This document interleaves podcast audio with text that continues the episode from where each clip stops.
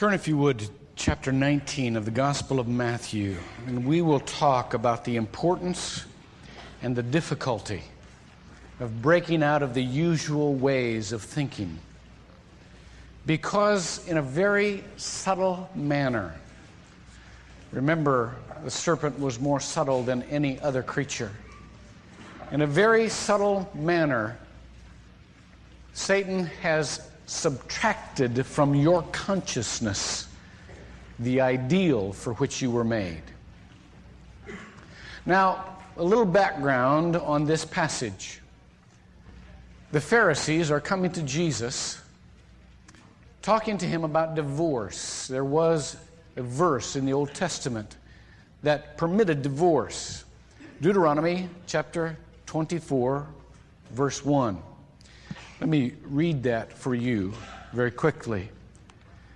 When a man takes a wife and marries her, and it happens that she finds no favor in his eyes because he has found some indecency in her, he writes her a certificate of divorce and puts it in her hand and sends her out from his house. Now, as people do, they tried to interpret that to get themselves off the hook. And there were two schools that grew up in the believing community the liberal school, the Hillel school, and the conservative school, the Shammai school. And all of it was to interpret that phrase because he has found some indecency in her. The Shammai school took the most conservative uh, approach and said, well, that indecency only means if she commits adultery, if there is, if there is sexual uh, a pattern of sexual immorality in the marriage, then that is legitimate grounds for the divorce. The Hillel school said that, that really, you know, doesn't exactly say that. I mean, it could be that the indecency is that she has grown grouchy or that she uh, uh, has gone, grown cantankerous or that, that, that he maybe has just found somebody he likes better because they, they've just drifted apart. That's legitimate cause for divorce. Now, it probably will not come as any surprise to you that over the years, one of these schools grew much more rapidly in popularity. And you can guess which one. That school that saw itself as realistic, and, uh, you know, uh, we need to be realistic about the way things are, and therefore, um, by the time Jesus came on the scene, the Hillel school was of such popularity and marriage had become so unstable that there were people actually afraid of getting married because they were afraid that it was inevitable that they might get a divorce. Can you imagine any society like that? They were in the position we are today. And so they came to Jesus, these Pharisees, in order to trap him, to give him two alternatives because they were thinking to themselves either he's going to side with the liberals or the conservatives, whichever he sides with, the others will hate him. Look at what he did. Starting with verse 3. And some Pharisees came to him, testing him, saying, Is it lawful for a man to divorce his wife for any cause at all? And he answered and said, Have you not read? That he who created them from the beginning made them male and female, and said, For this cause a man shall leave his father and mother and cleave to his wife, and the two shall become one flesh. Consequently, they are no longer two, but one flesh. What therefore God has joined together, let no man separate. Do you see what he just did? He looked at them and said, I do not accept either of your alternatives. Your perspective is too narrow. Your thinking is too small. He said, whereas the point of law is legitimate, you, you know, Sinai, that place from which we got the law, symbolized the stand against the destruction of sin. And, and, and therefore, the law is good. It, it mitigates the progressive destructiveness of sin. It tries to, to shield us and guard us from the growing destruction of sin.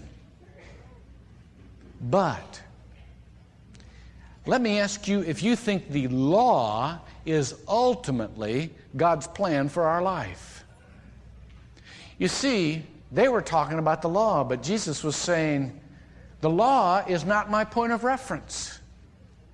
The promise of God, the original intention, the ideal that He made us for is my point of reference. Sinai is not my point of reference, Eden is my point of reference. I go back before sin. And I say to you that sin has not destroyed God's ideal for your life. Do you hear what I just said?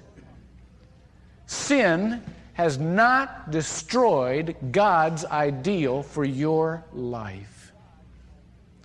Let me ask you a very honest question, and this may make you angry, but don't be angry with it for so long that you can't take it seriously.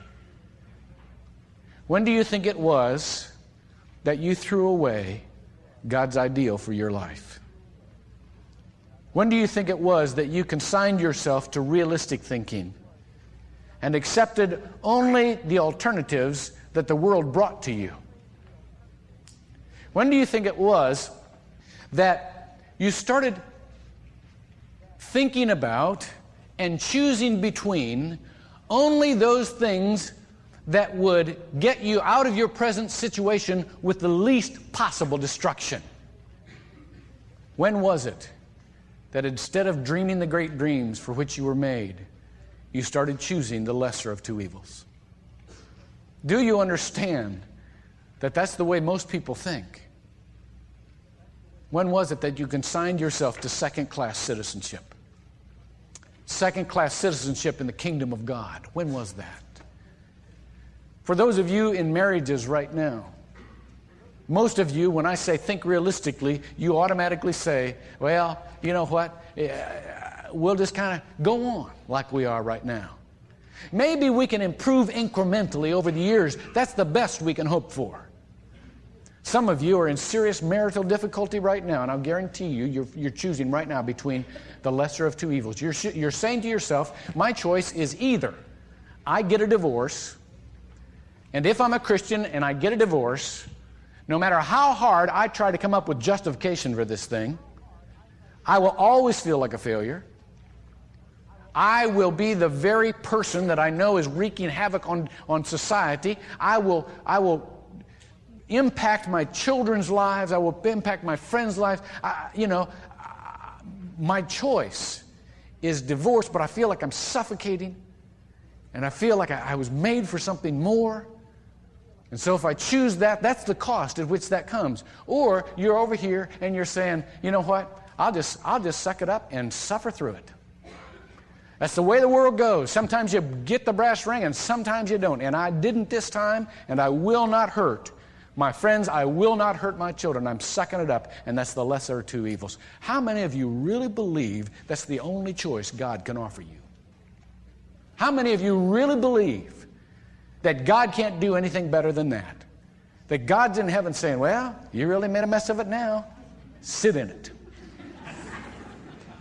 How many think that your only choice is the lesser of two evils?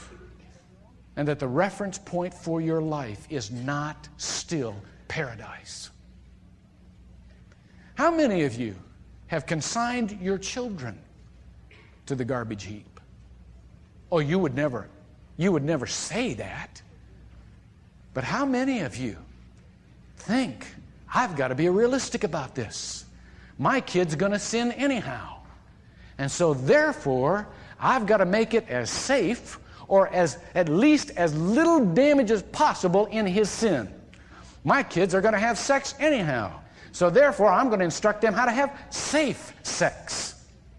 My kids are going to drink anyhow. And I'd rather have them drink at home than out on the highway. And therefore, since I can't expect very much at all, I just assign the lesser of two evils. When did you assign your kids to the garbage dump of life? When did you start to say, they're second class? That's all I can ever hope for. Those of you who are single and you're lonely, you come up with two choices in your mind because you're Christian and you want to follow after God, these are your two choices. You say, man, I, I just got to keep isolated. I got to keep isolated because that Christian group will never really accept me for what I, I never can be fully honest with them. I never can be at ease with them. I, I, I want to be holy, and so therefore I'm basically just going to be holy and go to church activities and, and so on and so forth. But, but fun is out of the picture, you know? And that ideal relationship, I just can't see that. And some of you are saying, I can't live like that. I'm getting out and I'm getting with those people who know how to party. I know they won't judge me because I haven't got any standards to judge anybody. They'll at least accept me for who I am. I'll ask for forgiveness later. How many of you really believe that's your only choice? And you have given up on seeking out that wonderful, Christian, encouraging relationship that will accept you for who you are, glad to have it, and encourage you and help you to worship in the Lord. How many of you have ever given up on that thought?